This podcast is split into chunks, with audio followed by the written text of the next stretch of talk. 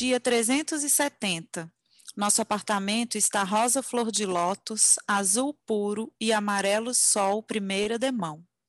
O pintor faltou e a nossa casa está suspensa. Lá fora, verde, azul, lilás, laranja e cinza. Dentro, camada de tintas se misturam à vontade de renovação. Sejam bem-vindas e bem-vindos ao podcast As Amigas Geniais. Um espaço para a gente transformar o conceito de amizade e sororidade por meio de literatura, escrita e colagem. Eu sou a Marina Monteiro. E eu sou a Sandra Costa. E hoje vamos conversar sobre a literatura e escrita e falar como elas são inseparáveis quando a gente se descobre escritora. O trecho que vocês ouviram no início desse episódio é de minha autoria. Parte da minha crônica Madame Caterpillar, publicado na plataforma Medium no meu perfil Cota para Mulher. Ai, Marina, eu me permito falar aqui que essa tua crônica é muito fofa. Eu adorei ah, demais, viu? Achei super Muito singela. obrigada, muito obrigada, Sandroca. Recomendo a todos. Cota para mulher, hein? É, cota para mulher. Bom, e antes de começar o nosso bate-papo de hoje, que vai ser super legal, sobre escrita e literatura, a gente tem alguns recadinhos para dar para os nossos ouvintes. Então, o primeiro recado é que o nosso novo ciclo de leitura vai ser com o livro As Inseparáveis, da Simone de Beauvoir, e vai ser no dia, vão ser dois encontros, no dia primeiro ou 3 de junho. Você pode escolher qual dos dois encontros que você vai querer. Um vai ser às 17h30 e o outro vai ser às 20 horas. Na verdade, o dia primeiro vai ser às 20 horas e depois no dia 3 de junho vai ser às 17h30. E a gente tem uma novidade para o mês de junho também, que é o novo clube uhum. de quadrinhos. Yeah!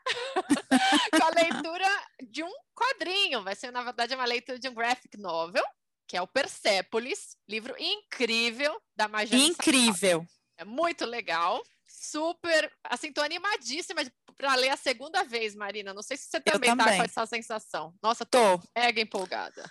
Tô mega. porque ele ficou bem no meu coração guardado, assim, adorei. Nossa, Tô e acho que vai, vai ter outros tipos de insight depois que a gente lê pela segunda uhum, vez, viu? Com Nossa. certeza. Sim. E esse encontro vai acontecer no dia 17 de junho, às 18 horas. Sim, é isso? Isso. isso. É isso. E os dois os eventos. Dois... É, exato. Pode ir, pode falar. os dois eventos estão abertos no Simpla. É só acessar o nosso link na bio. As Amigas Geniais no Exato. Instagram. Isso mesmo. Sandra, então vamos começar? Tô doida para conversar com você sobre esses assuntos que nos inspiram tanto. Ai, a gente ama tanto, né? Nossa, a gente vai ficar horas aqui se pudesse. Horas. Eu vou te fazer uma primeira pergunta, então. Eu quero saber, assim, como que a escrita surgiu na sua vida?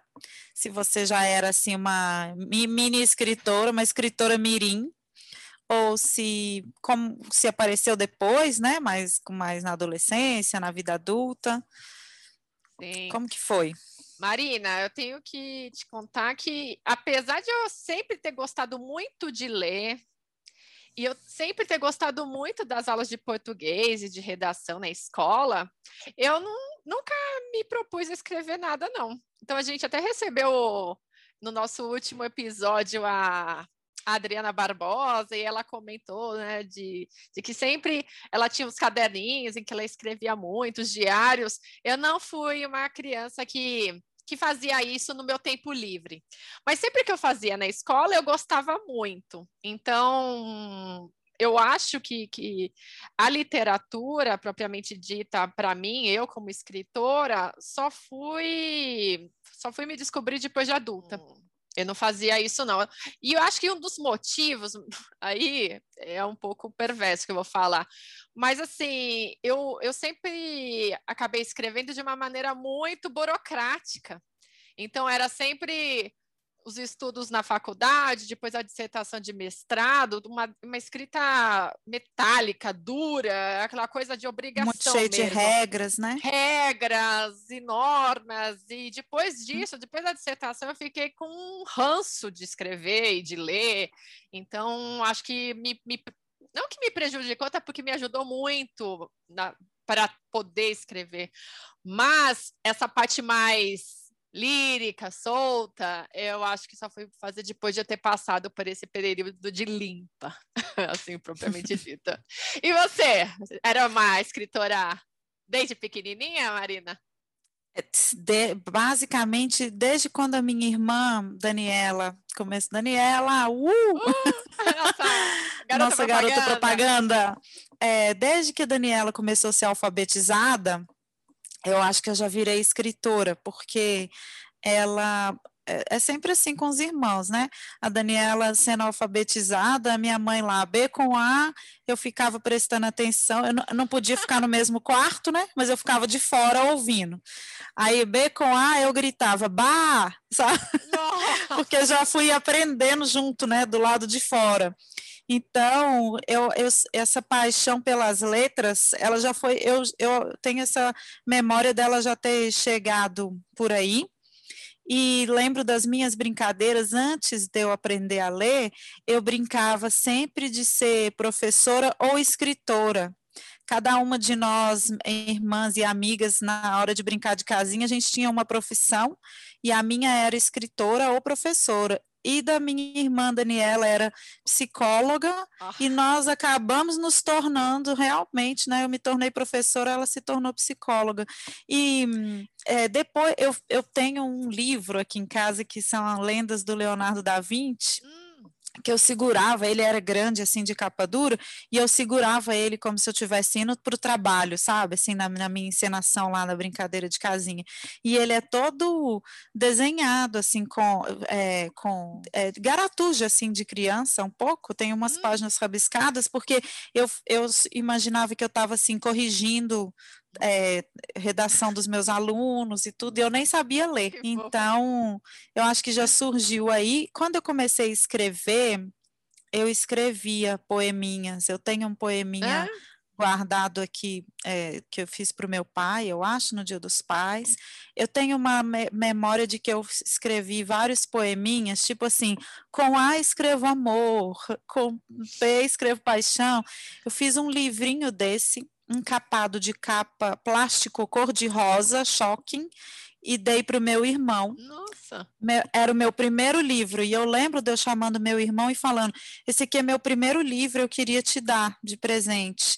Eu acho que ele não deve ter isso guardado mais, mas é, eu lembro disso. E diário, desde que eu tenho uns 11, 12 anos, eu, eu tinha agenda, que eu escrevia ah. na agenda, então foram muitos anos com aquela, aquele meu querido diário mesmo, escrita diária, e depois isso foi se modificando. Outra coisa que eu escrevia muito eram cartas, ah. porque a gente se corre, eu tinha muitas amigas, né, de, de que moravam em, em, outras cidades. Então, eu tinha a Flávia, que morava em Uberaba, a Fernanda, nossa amiga genial também, Ai, que participa que do nosso clube. Sim. Ela mora no Rio, né? E a gente se comunicava por cartas. Eu tenho cartas delas guardadas até hoje. Tinha a Emanuela, uma amiga de Três Corações. Então, eu tive amigas variadas. E aí, quando você escreve cartas, você vai se aprimorando, né? Você tem que contar as novidades, e eu tenho esse sentimento, assim, desse aprimoramento da, da escrita.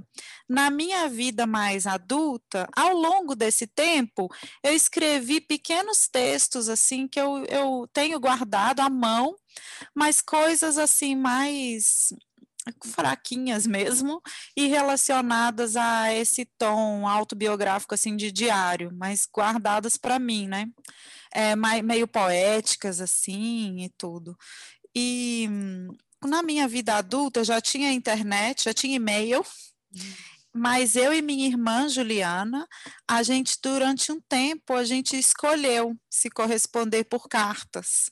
Então, na nossa vida adulta, mesmo tendo e-mail, a gente se, se escreveu cartas durante muito tempo. Eu tenho muitas cartas, a gente tem guardadas as cartas umas da outra. E ela me falou até da gente é, juntar essas cartas, né? Eu pensei assim, sei lá, na possibilidade da gente fazer um livro dessas cartas. É, é muito, são muito interessantes, assim, nossas conversas. Então, a escrita esteve na minha vida nesse sentido. Eu estudei letras, né? Então, durante a faculdade de letras, eu tive que escrever bastante, mas foram textos acadêmicos também, sabe? Uhum. E eu, foi assim, na faculdade de letras, que eu fui percebendo que a academia não era para mim mas eu colocava, eu sempre coloquei essa pressão em mim de que eu tinha que fazer mestrado, doutorado, mas sempre esperando.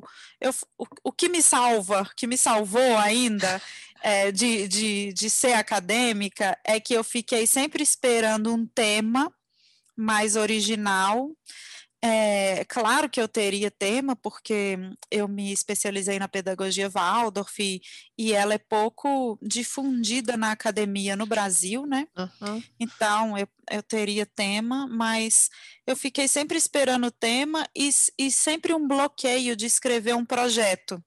Então, sempre que eu pensava num projeto, eu pensava que eu não sabia escrever.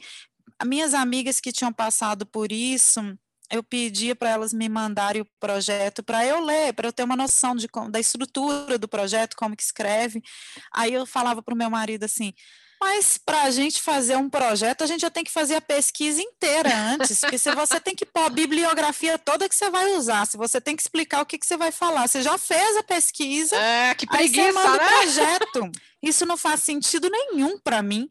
Para mim, você tem que entrar e na hora que você entrou, você tem um orientador que vai te ajudar a, a encontrar pensar, o seu né? caminho de pesquisa. Para mim, o mais natural é esse. Então, à medida que os anos foram passando e eu sou casada com uma pessoa, um marido acadêmico, eu entendi que não é não é o, o o que eu gostaria, o ambiente que eu gostaria de estar, nem, nem o tipo de escrita que eu gostaria de fazer na vida.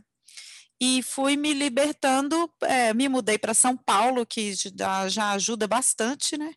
Agora não faz tanta diferença mais, está tudo acessível na, na, na internet, internet, mas aqui em São Paulo eu tive acesso a uma variedade, é um mundo de oportunidades, né, Sandra? Então uhum. eu tive acesso a esse, todos esses cursos que a gente faz, né? As pessoas, aos escritores, as pessoas que estão. É, o movimento né, nessa área da escrita é muito maior e o acesso também, né? É, mas é acessível financeiramente, né? Muitos cursos com preços muito acessíveis e acessível no sentido de que as pessoas estão a gente tem acesso às pessoas que estão envolvidas no universo da escrita, né? Muitas. Então, é. esse negócio é de São Paulo, e se a gente considerar realmente um, um período pré-pandêmico, né? Uhum. Eu acho que São Paulo realmente propicia muito muita, muita novidade, muita, muito espaço para vários tipos de, de narrativas, assim, de aprendizados. Eu aqui em Curitiba, Marina, antes de ir para São Paulo, isso é lá por 2016, eu não lembro de ter visto um curso de escrita criativa nem nada. E eu só fui conseguir isso quando eu me mudei. Então, é, pode eu em Belo Horizonte.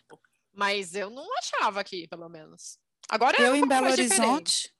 Eu nunca tinha ouvido falar nessa expressão, é. escrita criativa. É porque verdade. aqui para o nosso país ela é nova também, apesar de ser ah. uma, um gênero é, já mais antigo, né?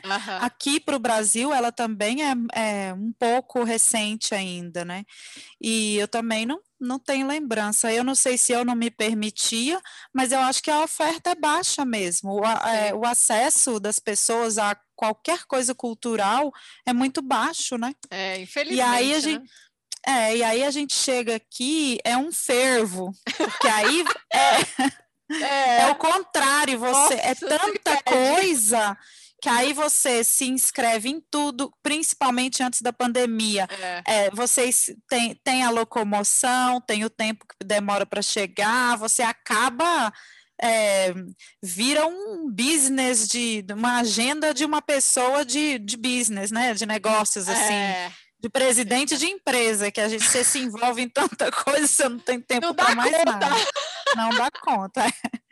Mas foi assim, né? E também, é, eu, eu ia, já ia me esquecer de contar. Eu, um dia, eu estava indo dormir, falei para o meu marido assim, não, a gente tava, a gente deitou, estava indo dormir e eu estava com a minha cabeça super agitada. E ele falou assim, eu falei assim para ele: "Vamos conversar só um pouquinho?" Já estava com a luz apagada. Aí ele falou, cara, tipo, amiga, tipo amigas, dormindo uma na casa da outra, né? Eu falei, Andrés, vamos conversar só um pouquinho. Aí, aí ele falou, tá bom, amor, você precisa conversar sobre o quê? Eu falei, qualquer assunto. É, só para poder entrar no clima aqui de dormir. Aí ele, ele me fez, a gente foi conversando, assuntos variados. Aí ele perguntou, eu falei, surgiu o assunto da escrita, e eu falei assim: se eu pudesse escolher o que, que eu seria mesmo na vida, eu seria escritora. Eu não seria professora, eu não seria nada, eu seria escritora. Se, se eu pudesse ter a profissão escritora, era essa profissão que eu queria ter. Aí ele falou assim: Mas você pode. Uhum. Aí eu, eu falei: Não é bem assim, né, Andrés? É, a gente isso sempre responde 2010. isso, né? Eu já estou ficando aqui até emocionada. Eu falei, isso era 2010. Eu falei, não é bem assim, né, Andrés? Aí ele falou assim: é sim. Aí, boa noite, boa noite, né? Não vamos, vamos, vamos discutir por causa disso agora, né? Três da manhã tá lá. pode ser escritora? Não pode, né? Aí, beleza, fui dormir. No dia seguinte, eu recebo um e-mail do Andrés assim: é, Amor, seu blog está, está criado. Já, ele já tinha me falado assim direto para eu fazer um blog e tal. Aí num outro momento, uma outra situação, eu cheguei, a gente estava conversando alguma coisa sobre a falta de acesso para as mulheres para tudo no mundo. Aí eu falei: "Ah, é por isso que eu sou a favor da cota para mulheres". Aí acabou num restaurante, numa brincadeira, eu e uma outra amiga, a gente ficou é, brincando e falando cota para mulher, cota para mulher, ficamos zoando assim, numa outra situação. Aí eu falei, ó, oh, esse nome é um nome bom para blog, falei para o Andrés. Aí no dia, no dia seguinte dessa noite lá que a gente conversou, ele, ele falou: amor, o seu blog está criado, o nome é Cota para Mulher, o login é esse, a senha é essa. Agora você faça a sua parte. Então aí foi desde 2010 que eu estava com 33 anos que eu comecei a a tentar criar esse compromisso com a escrita, assim, para mim, né? Então foi um passo, assim, eu pego meu primeiro texto do meu blog, que era lá no Blogspot, e leio e, e morro de vergonha. Assim como eu vou lendo todos e morro de vergonha, mas ao mesmo tempo eu vejo como eu fui evoluindo, Uhum. E como a minha escrita foi melhorando e como a gente só melhora se a gente escrever e a gente só vira escritor se a gente escrever, né? É. Então, sou muito grata porque a primeira pessoa que acreditou em mim de verdade, sem nunca ter lido nada que eu já tinha escrito, foi, foi o meu marido. Sim, não, com certeza. Meu marido também tem bastante, tem um papel bem especial nesse incentivo, assim, porque a gente não acredita, né, na gente. É. E ele. Verdade é essa. É, exatamente. É engraçado. Minha mãe sempre falou para eu fazer um blog e eu sempre deixei de lado, mas, é, mas o meu marido ele foi mais incisivo, assim, de de poxa, de que é possível, você escreve bem, vai em frente, confia, é assim mesmo. Então, acho que esses, esses apoios são muito importantes, né? Acho que um outro tema para o nosso, para um próximo episódio é a gente conversar sobre essa síndrome da impostora, né, ah, Sandra? Vamos Meu nos Deus. organizar, porque é... isso dá assunto para um episódio inteiro, né?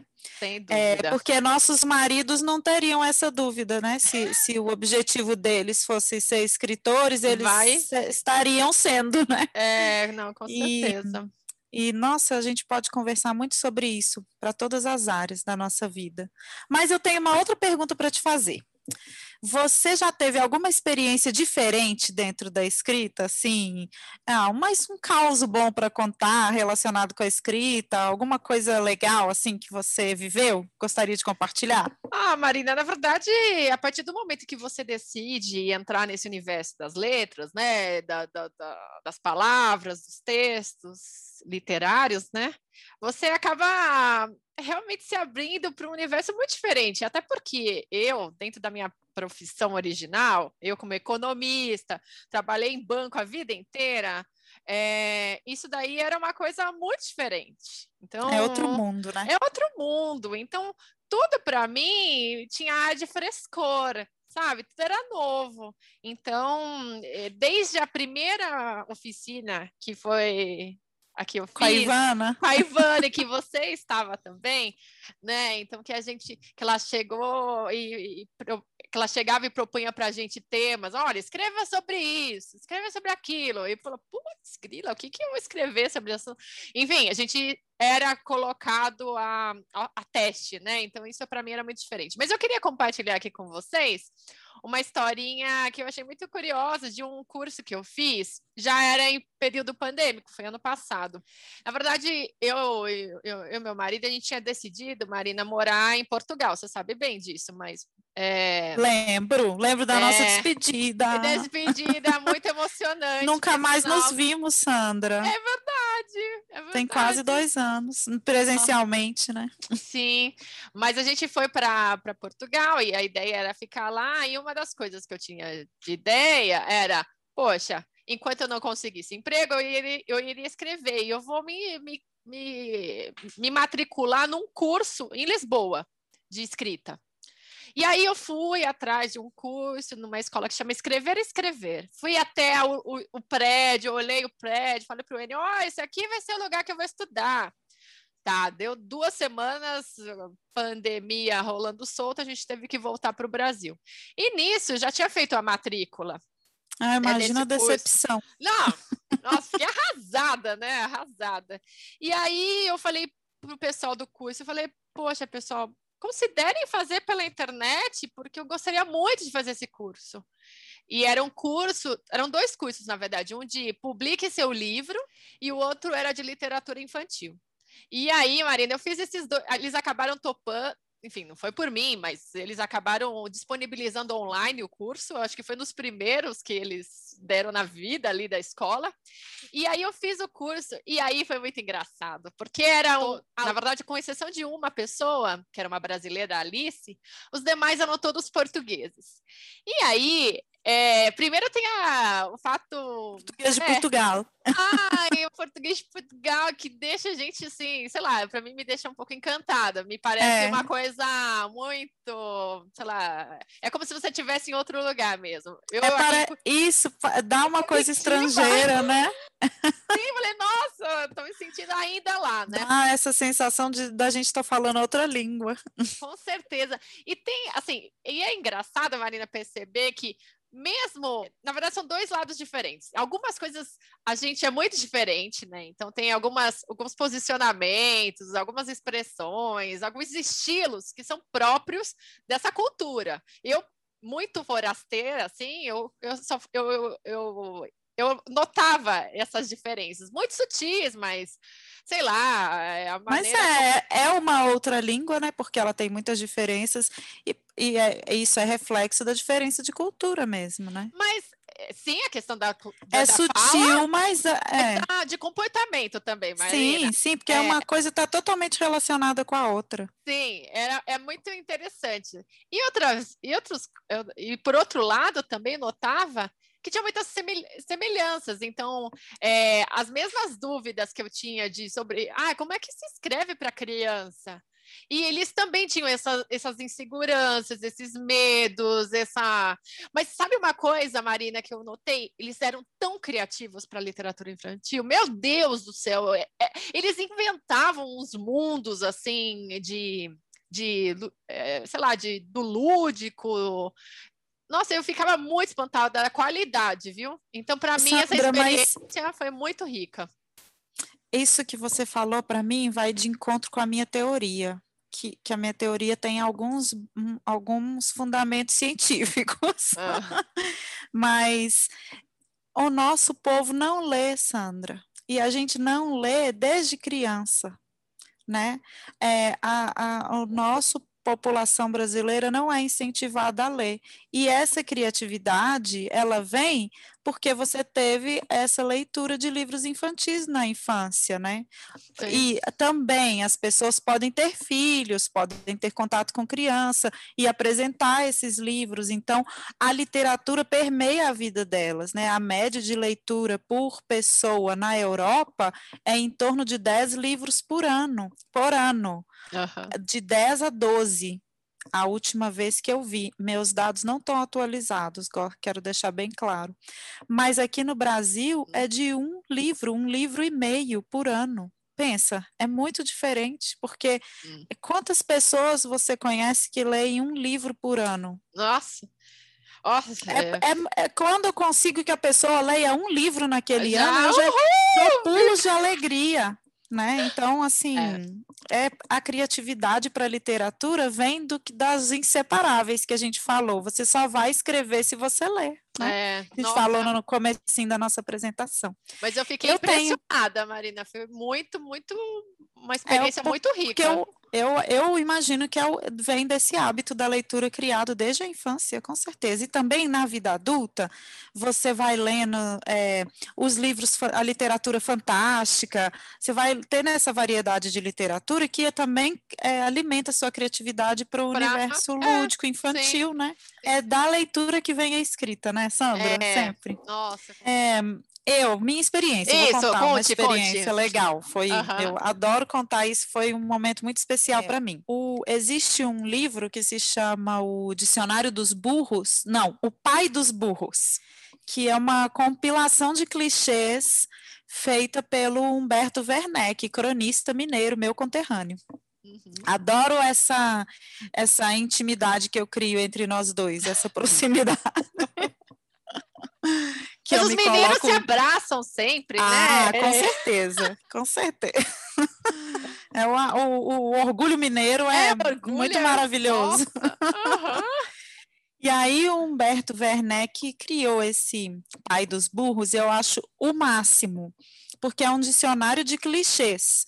Então, teoricamente, é tudo que você não deve usar nos seus textos, né?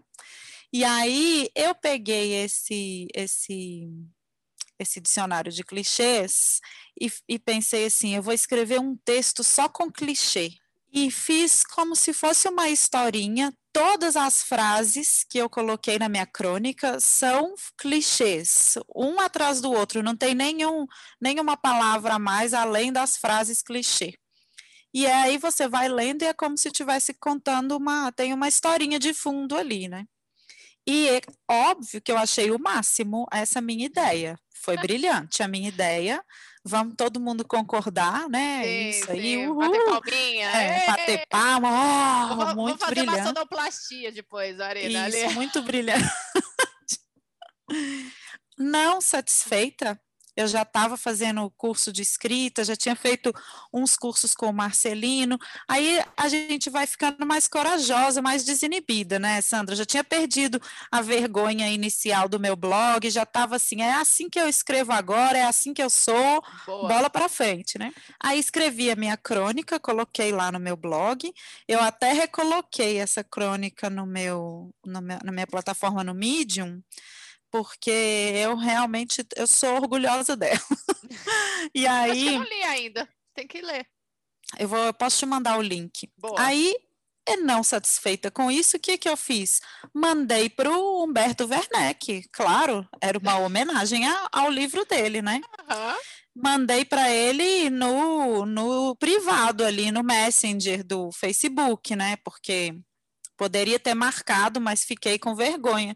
Vai que ele não gostasse, né? Aí Humberto Werneck me surpreendeu, porque ele gostou da minha crônica, publicou na página dele ah. no Facebook e escreveu assim: Ah, é, que delícia a crônica da Marina, ideia genial da Marina, alguma coisa assim. E eu fiquei muito feliz com essa com esse sucesso meteórico que eu fiz, porque aí tiveram muitos comentários, foi um texto muito lido, assim, né? na, na da, dos textos que eu já tinha publicado, então fiquei muito feliz. E uns tempos depois, ele foi fazer uma palestra lá no Barco, Centro Cultural, Sei. aqui em São Paulo. Eu fui e levei o meu dicionário do meu pai dos burros para ele autografar e falei para ele: "Ai, Humberto, eu escrevi um texto e tal. Eu sou a Marina". Ele: "Ah, você que é a Marina". Ai, que Achei legal que ele lembrou de mim. Ah, que joia! Achei muito legal que ele lembrou de mim.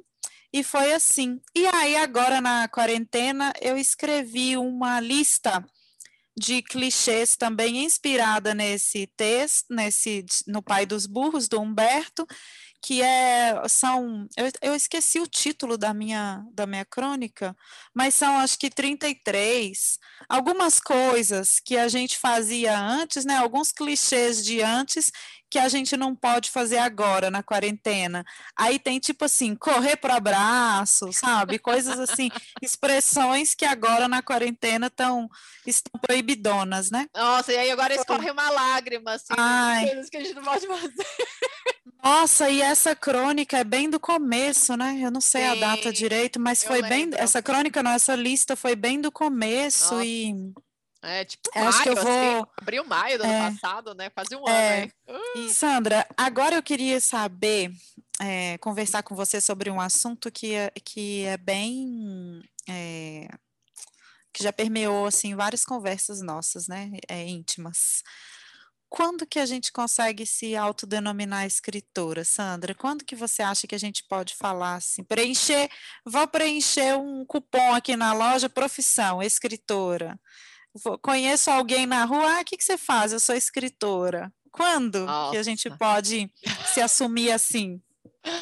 Marina, eu confesso que assim é, ainda é algo que eu tenho trabalhado dentro de mim mesma, não está totalmente, é, sei lá, definido, autodenominado, com força, né? Eu, eu acho que eu já tenho menos vergonha do que no início, mas eu ainda tem momentos que eu falo, putz, né? Putz.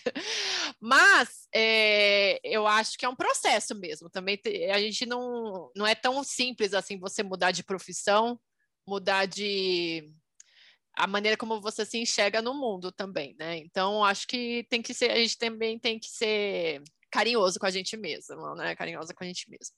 Mas eu, eu, eu, tenho um episódio muito específico, e aí também tem o papel do meu marido, né, o Enio? Porque a gente fazia em janeiro um curso de francês, né? A gente estava em Paris naquela época e fazia um curso de línguas. E toda semana chegavam novos alunos dentro da turma. Era meio que esse o procedimento, né? E toda vez a gente tinha que se apresentar, falar o nome, o que que faz e por que estava ali. E aí eu, ah, meu nome é Sandra, eu sou brasileira e economista. Meu nome é Sandra, sou brasileira e economista. Daí ele falou assim: Poxa, mas não é agora escritora? Que tal você usar esse momento de, de se treinar, de, treinar a ser. É, né, que você vai é obrigada a se apresentar para um monte de gente que você nunca mais vai ouvir na vida a respeito, para você falar isso e, e falar para você mesma. E até que eu falei pela primeira vez. E aí foi muito engraçado, porque logo em seguida veio um, veio meu um coleguinha italiano falando: Nossa, você é escritora, que legal!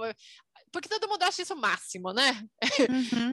Às vezes a pessoa até, nunca leu. Até vou perguntar qual que livro você escreveu, você fala nenhum, aí a pessoa, ah. É, mas daí você sempre fala a mesma resposta, estou escrevendo um livro. Estou escrevendo. Estou escrevendo. Em andamento. É, exatamente.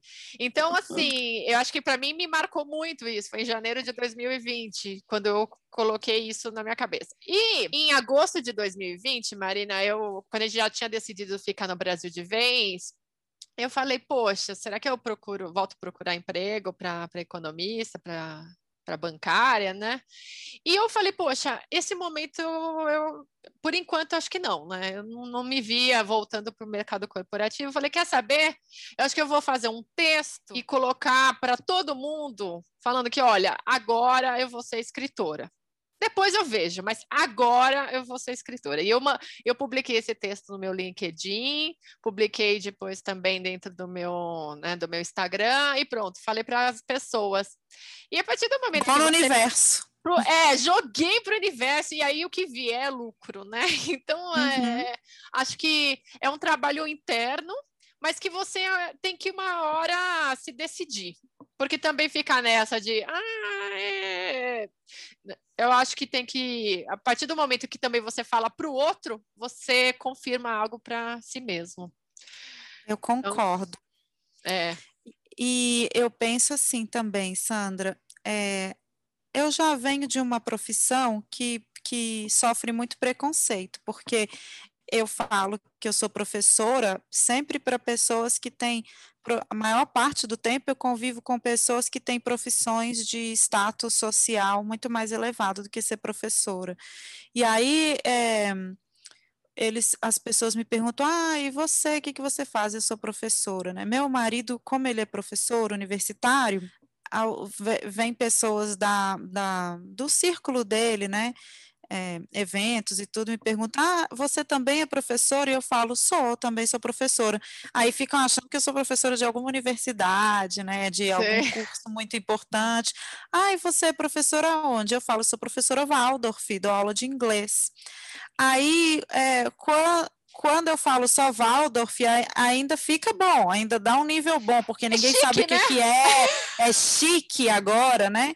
As pessoas uhum. querem essa explicação. Quando eu falo que é professora de inglês, aí eu tenho um assim, ah, que legal, estou precisando melhorar meu inglês, tem sempre isso, né?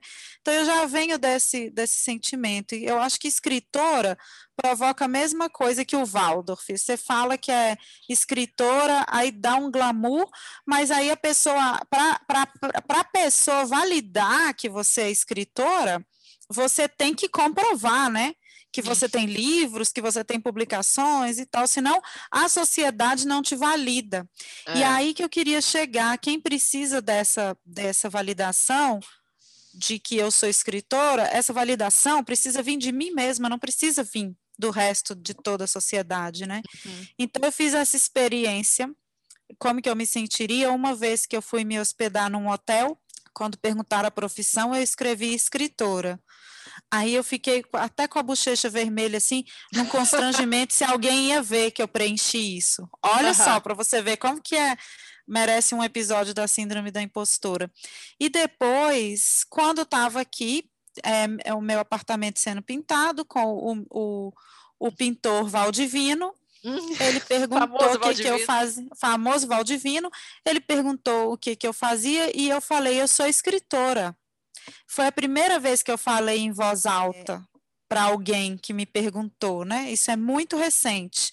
E ele falou assim para mim: a resposta de seu Valdivino foi: então, se você souber a história da minha, da minha vida, dá para você escrever um livro. Ah, que fofo. Aí eu Bonitinho. fui, já peguei o meu gravador e falei: então, conta, seu Valdivino, conta a sua história. E assim eu me senti também, porque ele validou, né? Ele não duvidou e nem um minuto nem diminuiu. Eu falei, eu sou escritora, e ele aceitou. E me contou a história da vida dele, deixou eu gravar. Então, assim, eu me senti muito escritora. E acho que é. E valia é mais o, livro mesmo? Não, não vai vir livro. Mas ele realmente tem muita história para contar.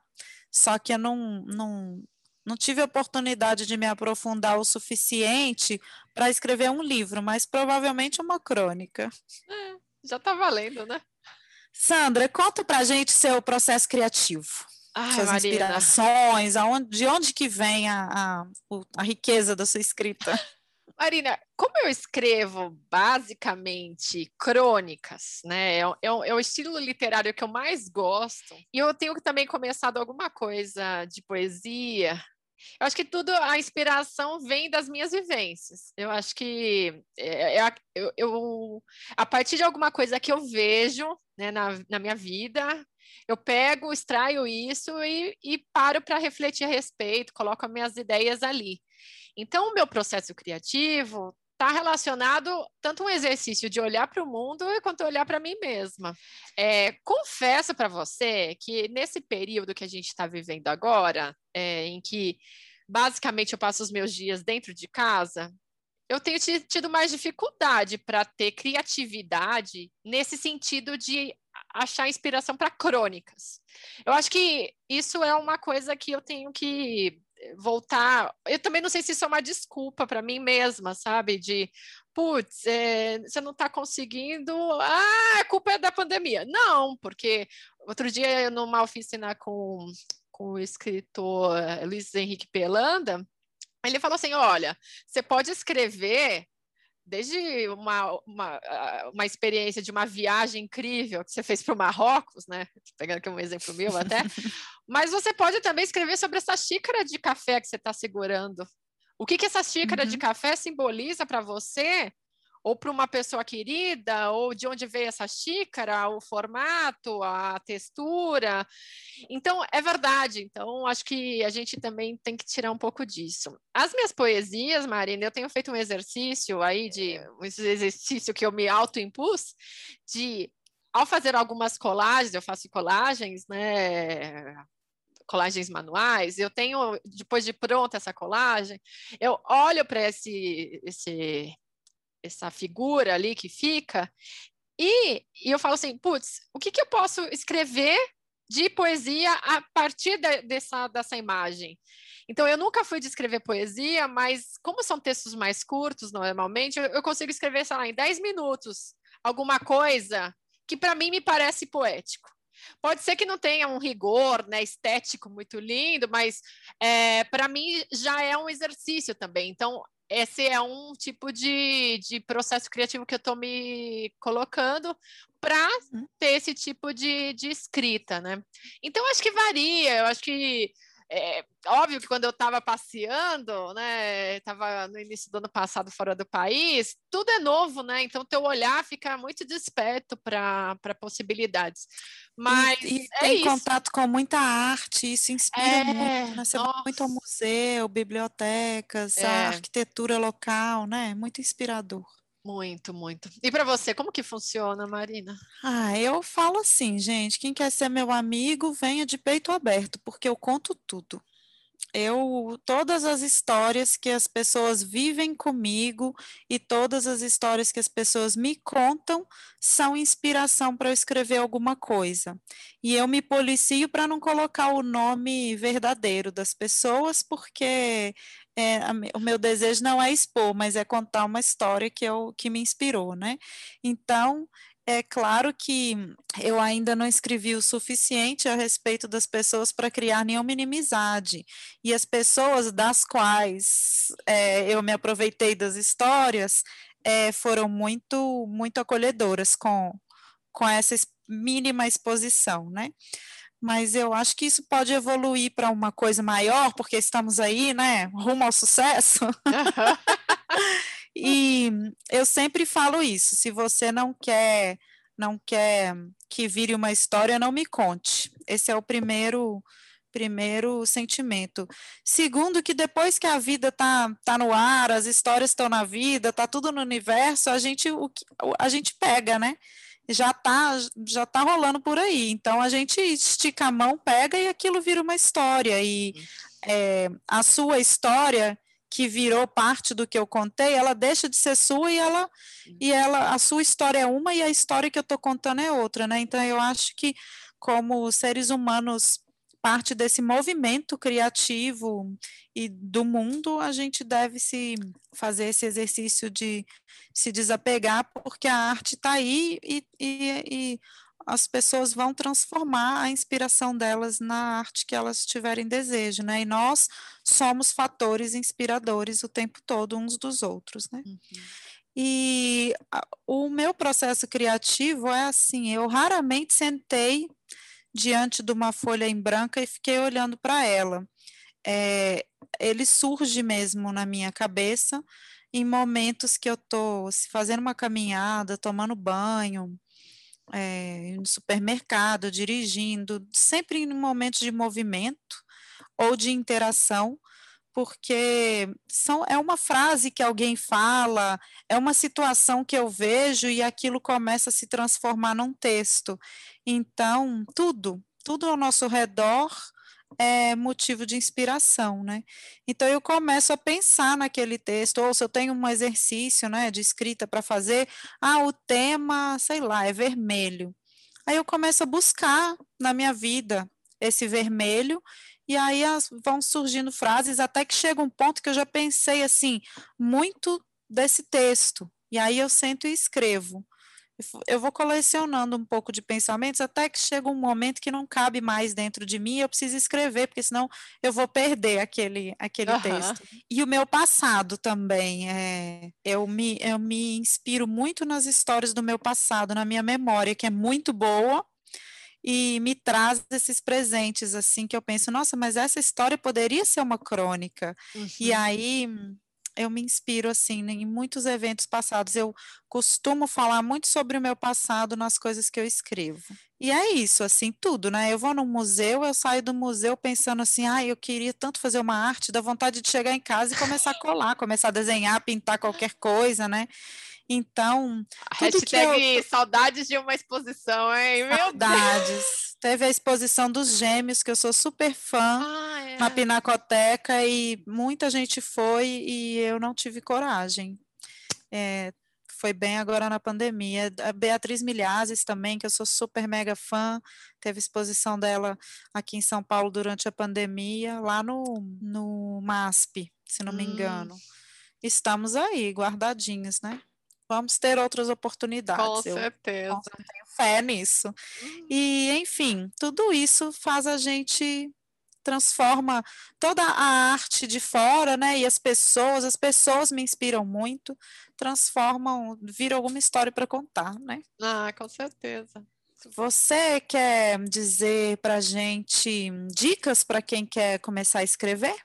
Ah, Marina, eu acho alguma? que tenho duas dicas, assim, básicas. É, não, não é nada, tipo, não é nenhuma rocket science, mas é a primeira, não ter vergonha, né? A gente falou algumas vezes disso aqui, e a gente é uma baita bobagem quando a gente fica guardando só para a gente mesma, só os no, as nossas artes. Acho que isso não tem nada a ver, porque a gente pode até se surpreender. Aquilo que a gente acha tonto, meio mal escrito, alguma pode coisa. Pode encantar outros, Pode né? encantar, né? exatamente. Fica uma coisa. A, gente não. Desculpa, é. pode. Não, a gente fica meio que achando alguma coisa e depois pode ter um feedback positivo, uma crítica que vai te fazer melhorar. Então, acho que é, a questão da vergonha atrapalha muito a gente. Né? Esse a é o gente, primeiro ponto. A gente gosta, é, a gente não gosta de todos os gêneros literários, nem de outros escritores, né? Por que, que todo mundo vai gostar da é, gente? vai é. ter sempre quem vai gostar e quem não vai, né? É, com certeza. E o segundo ponto é ler, né? Acho que ler muito, ler coisas variadas. É, eu acho que realmente a gente já falou sobre isso aqui agora. É, mas só depois de ler muito que a gente acaba realmente entendendo formas de se expressar melhor, o uso das palavras, uso das ideias, estilos, aprende que é possível, se eu não quiser colocar letra maiúscula no início de uma frase, pode, desde que tenha um motivo, uma razão, enfim, é, esse é só um exemplo. Se eu quiser escrever um texto inteiro sem pontuação, pode. Pode. Me, me causa desconforto? Sim! Em outras pessoas, não. Não, é normal. Beleza. Tua história tem um fim? Maravilha, vou preferir. Se não tem, ok, se tiver um motivo para isso, né? Então, é um exemplo aí. Eu estou com você, assim, essa dica. Quem quer começar a escrever, primeiro tem que ler, assim, não primeiro, né? Não tem uma ordem, mas tem que ter a leitura como hábito diário. E eu digo assim: leia tudo. Leia bula de remédio, leia jornal, leia manual de instrução, leia poesia, leia literatura fantástica, leia biografia, leia de tudo, leia quadrinhos. É, porque nessa leitura você vai encontrando seu estilo, a sua voz. Pode ser que a sua Sim. poesia ela seja sempre como se um formato de bula de remédio, sabe? Pode ser que o seu estilo seja uma, uma literatura fantástica que você não sabia que era literatura fantástica. Então, uhum. eu acho que lendo você alimenta a sua escrita. E começar a escrever, gente, é escrever. Não tem outra outra. Sim. É pegar o papel, a caneta, escreva uma palavra. E eu tenho uma outra dica que é escreva à mão. Nossa. Sempre assim, alguma coisa. Porque isso é muito forte. E eu lembro da minha adaptação, de parar de escrever à mão para escrever no computador. E quando eu estou acostumada a escrever no computador, a dificuldade de escrever à mão né, de digitar. É... E aí eu fico, eu sempre treino essas essas duas maneiras de escrever, né? Eu sempre escrevo algumas coisas à mão, anotações diárias assim, e sempre digito porque eu acho que escrever à mão muitas vezes abre algumas portas assim na nossa na nossa criatividade, na nossa cabeça mesmo, sabe? Eu acho que a gente trabalha alguns lados do cérebro aí que, que que fazem a gente também se conectar com mais palavras, com mais criatividade, não sei, acho importante. Nossa, sabe então, que eu, eu, acho que faz muito sentido isso, mas eu nunca escrevo à mão. Para é porque a gente perdeu literários. esse hábito, né? Uhum. É, é, sei lá, eu, eu acho é como se eu, olhando a tela, para mim funcionasse muito, assim. Mas pode ser é um exercício aí futuro para estimular no mais. No nosso curso da Ivana, a gente escrevia à mão, né? É verdade. Do exercício. É verdade. E é isso que eu falo, assim, esse, esse processo da escrita, da, a, a mecânica, né? A tecnologia que a gente vai usar para escrever, ela, ela também influencia na nossa criatividade, assim. Então, eu acho bom provocar esses, essas mudanças. Sim, não é uma boa. É, Agora eu queria que você me falasse uma coisa, uma delícia e um perrengue da escrita. Ah, de ser, é, bom. De ser escritora. Uma delícia. É a liberdade, Marina. Você faz, você escreve quando você quer, quando você está afim. Você não tem aquela obrigação de estar das oito às, às seis. às seis ali sentado e fazendo aquilo, né, fazendo literatura, tal como é uma obrigação estar no, no ambiente corporativo. Então, a liberdade, para mim, é o que é mais interessante. Tudo bem que eu resolvi ser escritora bem no momento que a gente não tem liberdade, né? Mas aqui. Fica... Mas aí você encontrou a sua de alguma forma, né? Só no campo das ideias, né? O campo das é. ideias, com certeza, é uma baita uhum. liberdade. Agora, perrengue. Ai, Marina, é foda ser, mar... É ser, ser escritora aí não, não ter dinheiro, né? é quase assim, é, é, é uma reclamação generalizada do dos escritores, falar que, infelizmente, é difícil ser escritor, se sustentar no Brasil como escritor. Pode ver, grande parte dos escritores brasileiros, todos têm uma atividade paralela, uma atividade uhum. principal uhum. e usam a escrita como um momento ali de é, de, de Não é a escrita que sustenta eles financeiramente, né? Exatamente, exatamente. Então esse é um tema que para mim mexe muito. Então que é você é algo... vem de uma profissão muito valorizada, com salários muito valorizada, muito né? exatamente, muito não estável, né? Porque eu podia ser mandado embora a qualquer momento, mas é, existia ali um salário, né? Existia uma, uma segurança. Então, isso para mim mexe muito então, até me faz questionar é, a própria decisão de ser escritora, pelo menos agora, né? E pode ser que daqui a pouco eu, eu tenha uma profissão e, a, e, seja escritora também, né? Não, nada impede, a gente vê muitos casos assim. Uhum. Mas, uhum. por enquanto, eu sou escritora. Agora, que isso para mim é um perrengue, isso é. E para você, o que, que seria uma delícia, um perrengue?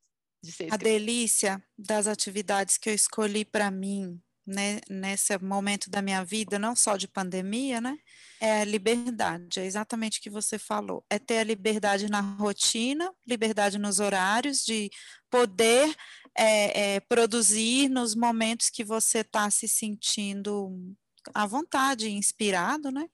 Então, isso é um privilégio de muito poucas pessoas no mundo e eu aprecio muito. E o perrengue também é ele não é só financeiro no meu objetivo, porque eu acho assim, a gente não pensou em ser escritora pelo dinheiro, né? Não foi assim, ah, eu vou ficar rica, vou ser escritora. É, a gente tem uma paixão. A gente tem uma, uma, um vínculo com a escrita que ele vai além do objetivo financeiro. E é uma parte essencial da nossa vida, é parte do que nos mantém vivos, né? com, com vontade, com alegria de viver. Então, a literatura representa isso na nossa vida. É, e a gente saber que o desvalor, né? Que as pessoas acham chique até o, o, segundo momento ali, o segundo minuto da conversa, que as pessoas acham muito legal você escrever, que gracinha, mas é supérfluo, né? Essa Sim. paixão ser tratada como supérflua e como, ah, eu não vou te pagar para escrever uma página. Você vê até tradução, né? Quanto que você cobra para traduzir? Ah, vou, é, é, é, cinco reais por palavra. O que absurdo uma palavra valer cinco reais, né? Então as pessoas não entendem que do mesmo jeito que existe um médico, um arquiteto, um dentista, existe o, a escritora, o escritor, né? E que esses trabalhos todos têm valor e todos eles são essenciais para a nossa vida em comunidade, porque cada um contribuindo com um trabalho, a gente forma uma comunidade completa, né? É, e eu, eu lamento, eu lamento que seja um fator de, de político e de, de desigualdade social a escolha da profissão, porque todas elas são importantes e essenciais, né? É. Então, esse é o perrengue, assim, porque você nunca sabe, né, se você vai ter a oportunidade de mostrar a sua escrita como forma de trabalho e, e maneira de se sustentar, né? Então, Exato. fica aí a dica para o pessoal para dar mais uma valorizadinha aqui é. em quem alegra tantos momentos da vida de vocês. Exatamente! e você está com algum projeto assim no momento, Sandra, e quer compartilhar com a gente? Ah, Marina, eu tô com alguns. Até porque isso agora né, é a minha profissão. Acho que o primeiro deles é que, acho que para o próximo mês, eu ainda não tenho exatamente a data de, de, de, de, lançamento, mas eu vou ter um livro de crônicas aí no pedaço. Uhul! Que vai se chamar é, Para que varanda se a vista é feia. É um livro de crônicas que eu, de textos que eu fui escrevendo ao longo dos últimos três anos. Então, é, eu estou muito feliz. Vai sair pela editora Letramento. Então, assim que tiver mais novidades, eu venho aqui e trago para vocês.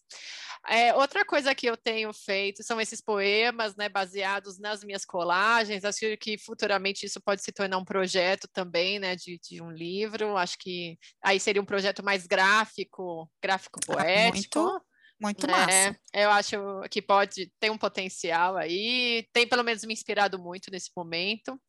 É, eu, te, eu já, na verdade, eu já escrevi um roteiro primeiro né, do episódio piloto de uma série de TV. Isso é, foi o trabalho de conclusão de curso do meu curso de roteiro. E é uma série de TV que conta a história de quatro amigas que se reúnem em um clube do livro, Marina. Então, assim, ah. é muito. Tem muito caráter biográfico, autobiográfico isso. aí. Uhum. É, óbvio que são personagens, mas baseados em muitas histórias da minha vida pessoal. E, e essas mulheres, elas decidem é, não serem mães. Então, falar de não maternidade, acho que é um assunto que, que Ai, me, muito me relevante. muito. Então, uhum. esse, esse projeto me deu bastante satisfação de escrever. Então, acho que, a princípio, são esses os projetos. Eu também estou escrevendo alguns artigos sobre liderança feminina no LinkedIn, junto com uma outra parceira, é, que é Tatiana Vita. Então, enfim, Muitos projetos, né, Muitos Sandra? projetos, Poxa. Marina. É, com certeza. Assim, é aquele negócio de atirar para todos os lados e atuar em várias frentes para ver, né? É, se, se, o que eu me acho mais, enfim. Para se descobrir, né? Porque essa, essa mudança de profissão, de área, né? Ela é como se estivesse é começando de novo, né? É. Uma, uma, nova carreira, assim, uma no... como se tivesse voltado um pouquinho no tempo, né? né? Sim. Esse, esse comecinho. Exatamente. Muito massa. Valeu, obrigada. E você? Conta pra gente. Eu, eu estou fazendo a minha pós de, de escrita de não ficção e isso tem me, me feito refletir muito, assim, a respeito de, de, de várias é, modalidades, né, vários gêneros de escrita dentro da não ficção. Então, eu ainda não tenho nenhum projeto concreto assim sobre é, paralelo a isso, né, a minha pós, mas para minha para minha conclusão de curso eu também tenho que escrever, fazer esse projeto maior e ele também está sendo autobiográfico, mas assim é mais mais é autobiográfico com mais falando de traumas assim, então é para mim está sendo terapêutico, catártico e também estou muito inspirada em compartilhar partes da minha história com pessoas que passaram por coisas parecidas com as que eu passei. Acho uhum. muito necessário a gente compartilhar. É, compartilhar nossas histórias para a gente superar coisas juntos, né, em comunidade. Então, eu tenho esse projeto e ao longo do meu curso tenho tido desafios de escrever gêneros diferentes. Então, agora eu estou trabalhando numa crônica que eu estou com um sentimento assim, provavelmente vai ser a, a, até hoje a crônica mais legal, assim, ah. da qual eu estou tendo mais orgulho. Ela ainda não está pronta, mas eu tô com aquele sentimento assim, agora eu tô sabendo escrever crônica assim, de verdade, igual uma, um cronista adulto, uma cronista ah, adulta, sabe? Que bom, que e tô muito animada. Tenho meus projetos de colagem, né, que, que, que a, gente, a gente vai colando e os, esses mini projetinhos estão surgindo, né? Então eu tô com um projeto agora de colagem que se chama 108 Mantras, e são mantras que eu estou recebendo da vida e do universo, assim, é, palavras, frases que as pessoas me falam e que eu acho que são relevantes para que eu repita 108 vezes, né? Uhum. Então, é um, é um projeto de caligrafia com colagem, está muito assim no começo ainda, mas eu acho que, que tem, tem tem, tem muita água para rolar nele. Assim, ah, tem bastante de, potencial. De... Poten... Eu... É, isso, exatamente. Eu vi o primeiro, então, tá bem bonito. É, então é isso. Meus uhum. projetos são esses. Vamos para os nossos quadros? Bora!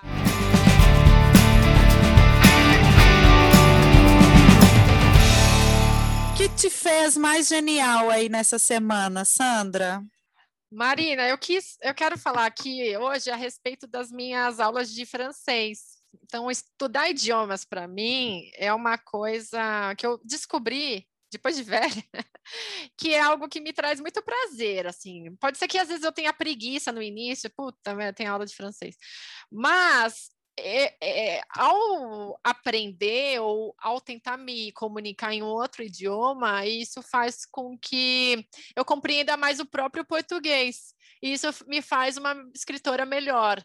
Então, essa questão das construções, né, das frases, a mesma a origem das palavras, ou então a sonoridade de um outro idioma me faz perceber outras coisas no português. Então, para mim, é isso. Bom, o que me fez mais genial essa semana, eu assisti pela segunda vez um documentário que chama She's Beautiful When She's Angry. É, tá na Netflix e fala de. É um documentário feminista. Ele ah. mostra a história de.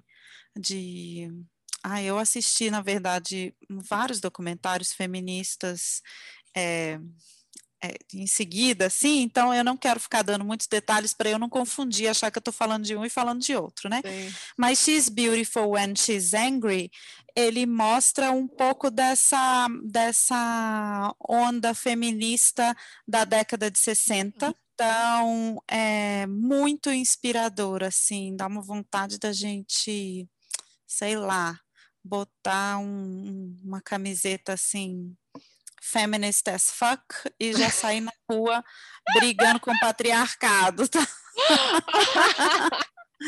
sabe, Delícia. assim, é, já sai na rua, sabe, dá essa vontade, assim, de, ai, ah, chega, gente, chega de fazer as mulheres acreditarem que elas são inferiores, sabe, assim, já cansamos, já, isso já tá lá atrás no bonde, sabe, Não, e pessoal, então... ouvintes, a Marina hoje está com uma camiseta Phenomenal Woman. Também poderia ser essa a camiseta. Poderia, mas é, é que o, o, documentário me deixou mais assim num espírito é. mais de guerra. Ah, entendi. Não que ele seja guerra, mas ele dá, né? A gente fica vendo assim quantas mulheres maravilhosas é, foram assassinadas lado, né? pelo patriarcado mesmo, né? E é. uma potência para o nosso mundo aí que a gente podia estar tá bem melhor. É Com isso. certeza. Sandroca, nosso segundo quadro, Minha Amiga Genial. Você quer contar para a gente da sua amiga genial dessa semana que você vai compartilhar? Quero. Eu vou falar essa semana sobre a Cris. Ela é uma amiga minha aqui de Curitiba. E a Cris eu a conheci quando nós trabalhamos no Cirque de Soleil. A gente trabalhou durante um mês é, no Cirque de Soleil quando ele veio aqui para Curitiba, o primeiro espetáculo, Alegria. E naquela época eu eu estava fazendo só um mestrado, enfim. E malabarismo. É. Nossa, você era, sei lá, circense? Sim, é, eu catava pipoca do chão, era isso, meu trabalho, basicamente. E aí a gente se conhecia naquele mês, na verdade, outros amigos ficaram dessa época, mas a Cris é minha amiga mais próxima, a gente é, sempre se conversa e eu admiro demais, porque ela é uma mulher muito positiva, muito muito animada, eu sempre a vejo com um espírito muito é, brave, sabe? Aquela coisa muito corajosa. Então, é, a minha homenagem hoje é para a Cris, a minha amiga. E a tua amiga Ai. genial, Marina? Ah, eu quis trazer uma pessoa que me inspirou muito na vida. É, me inspirou muito quando eu me arrisquei a estudar moda, inclusive, e me inspira até hoje, eu acho que foi essencial, né? Já nesse clima feminista, é, acho que ela é essencial para muitas mudanças que aconteceram na vida das mulheres, que é a minha amiga genial Chanel, Mademoiselle ah! Chanel. Ai, que chique! E eu gosto de trazer a importância, né, a relevância da Chanel para nossas vidas hoje, porque a Chanel deixou que nós mulheres, permitiu, né, desbravou, foi o carro abre alas, que permitiu que nós mulheres pudéssemos ter cabelos curtos. A Chanel nos libertou de maneiras muito profundas, né? A Chanel inventou, trouxe a bolsa, né, a famosa bolsa Chanel, que é uma bolsa pequena, então, ela trouxe o casaco Chanel, porque é aquele casaco assim mais curtinho que não impede nosso movimento e está sempre retinho, Alinhado, sem né? amarrotar, né? deixando a gente sempre elegante. Exatamente. Ela trouxe os vestidos sem cintura, então, aquela acabou, né? Não tem mais isso de espartilho, de apertar o corpo, ela abaixou a cintura para a altura do quadril, então ela permitiu que a gente respirasse e, e e, e se sentisse mais confortável dentro da nossa indumentária. Ela trouxe as pérolas falsas e a bijuteria para nosso estilo de, de. Ela tornou é, acessível, né? Uhum. A, que as mulheres se enfeitassem. Então, ela colocou nessa, nessa indumentária elegante, a gente não precisa ter pérola verdadeira para poder usar pérola. Ela trouxe as listras, para a rua, porque as listras estavam só nos uniformes dos marinheiros e dos prisioneiros, e foi a, graças a Chanel que a gente usa roupa listrada hoje. Ah, é muito. Listrado. É, e é uma informação que pouca gente tem, né? E também as calças de alfaiataria com tecidos mais baratos, para que todos nós pudéssemos andar, nos vestir de maneira elegante, né? Então, ela tornou a elegância acessível, mais inclusiva. Com isso, ela nos possibilitou subir no bonde, porque as saias que as mulheres usavam muito justas, elas não permitiam que a gente subisse no bonde ou que a gente andasse de bicicleta. Então a Chanel nos colocou no bonde. No é, movimento, né? no movimento. Ela nos colocou no bonde literalmente e nos colocou no bonde no sentido de, através da indumentária, ela possibilitou que a gente participasse de muitos movimentos políticos e no movimento da vida, né? Nos colocou, nós mulheres, parte da comunidade, da sociedade. E sou Ai, muito grata, mademoiselle. Nossa, demais. Adorei. Sandroca, é, tem uma genialidade de Jerico para contar para gente? Ai, sim, tenho. E aí é uma genialidade de Jerico barra Mico dentro da escrita, né? E assim, pessoal, para quem quer começar no mundo da, da escrita, você tem que passar uns micos eventualmente, né? E faz parte, acho que até... É, quem quer começar na vida, né, Sandra? É, é verdade. Então, assim, tem que relaxar e dar risada depois, né? Eu, há pouco tempo, antes de poder publicar esse livro, eu, eu pedi a recomendação para um, um amigo meu de, de pessoas que eu pudesse conversar em é, de mulheres editoras, enfim, que eu pudesse mostrar a minha obra. Enfim, a gente entende que é um mundo muito restrito, né, Marina? Então, talvez a gente, uhum. justamente por isso, é que procure esses contatos, contatinhos, esses contatinhos que são importantes. Mas, quando eu fui falar com essa pessoa, né, pelo WhatsApp dela, falei da recomendação desse meu amigo, enfim, ela falou: Nossa, que demais, mas a minha agenda tá cheia até o fim do ano. Nossa. Falei. Falei, uau, né? Isso, sei lá, tipo, era em tipo, março. Assim. Não me procure, não conte comigo. Já era. Então, assim, é, não é que foi uma genialidade de Jirico, assim, propriamente dita, mas eu fiquei com muita cara de taxa naquele momento. Falei, ai, poxa, então tá bom, né? Assim, obrigada de qualquer forma, né? E é isso. A gente está é, realmente é, é, susceptível a esse tipo de situação e normal, né? Só queria trazer é. aqui para falar, galera, é isso. Segue né? o baile. Segue o baile. e você, Marina?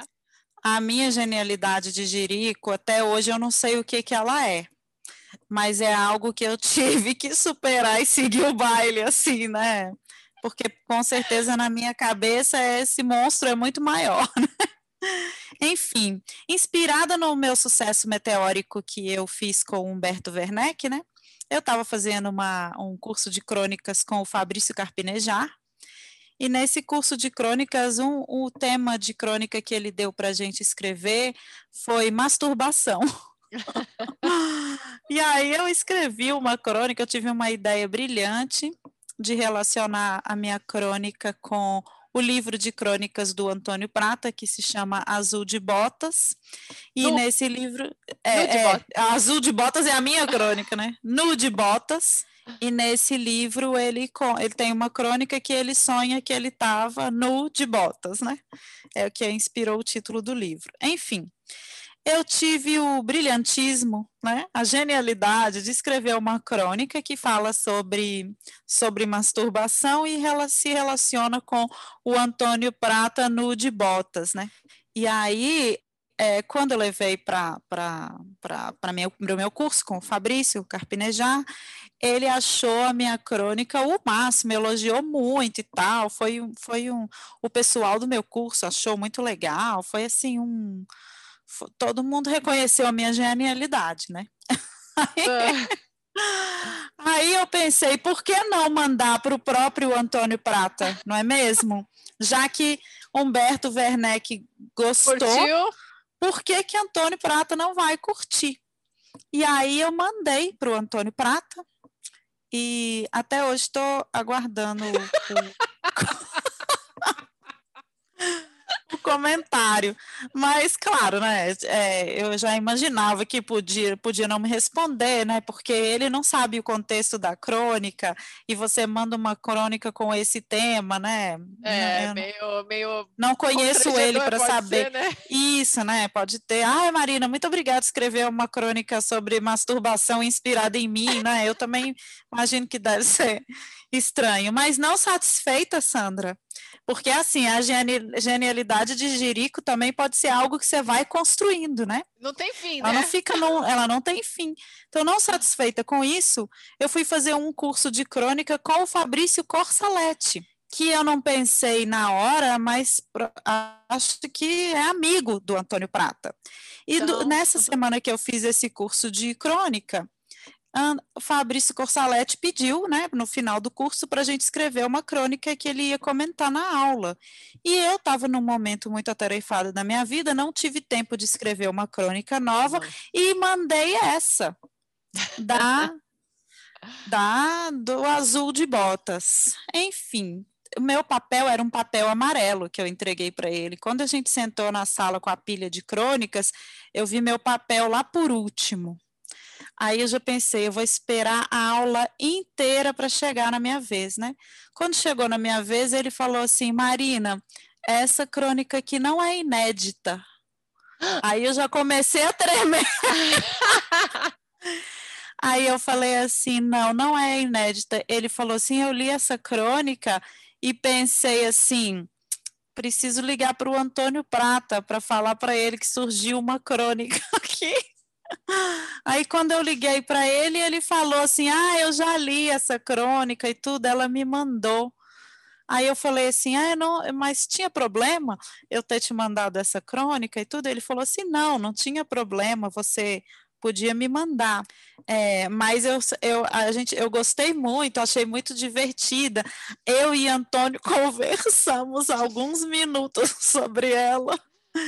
É, mas já te digo uma coisa: um texto impublicável, né? Num jornal você não conseguiria publicar essa crônica. E, e, assim, o objetivo da crônica, né? A crônica é um texto basicamente de jornal, né? Mas hoje eu penso assim também, né, Sandra? É, ela não precisa ser publicada no jornal, né? Na época eu pensei, ela pode ser publicada no meu blog mesmo. E coloquei ela lá no meu blog antigo. Ainda não tive coragem de colocar na minha plataforma nova. Acho que é, eu, eu melhoraria ela um pouco. É, Mas essa foi, né? Achei que Antônio Prata ia me ajudar a ter um. ia, ia gostar do meu sucesso meteórico, mas até uhum. agora nada. É que ele é mais reservadinho, né? Ele é, não é mais... muito dos, dos públicos. Isso. Acho é. que é só por isso mesmo isso, que ele Marina. não falou comigo. É, também acho. Sandroca, para terminar, você quer dar para gente uma dica genial? Ai, Marina, sim, hoje a dica é sobre filme. É um filme que foi até o vencedor do prêmio de melhor roteiro original, que é o Promising Young Woman, que em português chama Bela Vingança. E é um filme que eu achei muito incrível falar da temática feminina, porque essa mulher, ela resolve ser uma espécie de defensora, justiceira, de um, uma violência sofrida por uma amiga dela. Então ela acaba tomando como um desafio de vida, assim, de, né, fazer a, a memória dessa amiga viver. Então, eu achei um filme muito bacana. A roteirista é mulher, né? É a Emerald, não lembro agora o sobrenome dela, mas eu achei muito bom filme. Para mim, dentro da seleção do Oscar 2021, foi o meu filme favorito. Então, fica essa dica para as pessoas aí. E a tua dica de hoje? A minha dica é um, um documentário que eu assisti também que foi muito fez, fez um, um calorzinho no meu coração, um aqueceu aqui, que foi os quatro Paralamas, que é contando a história dos ah. Paralamas do sucesso. Foi uma das, das bandas que eu mais ouvi assim na minha adolescência, um dos primeiros shows que eu assisti na vida.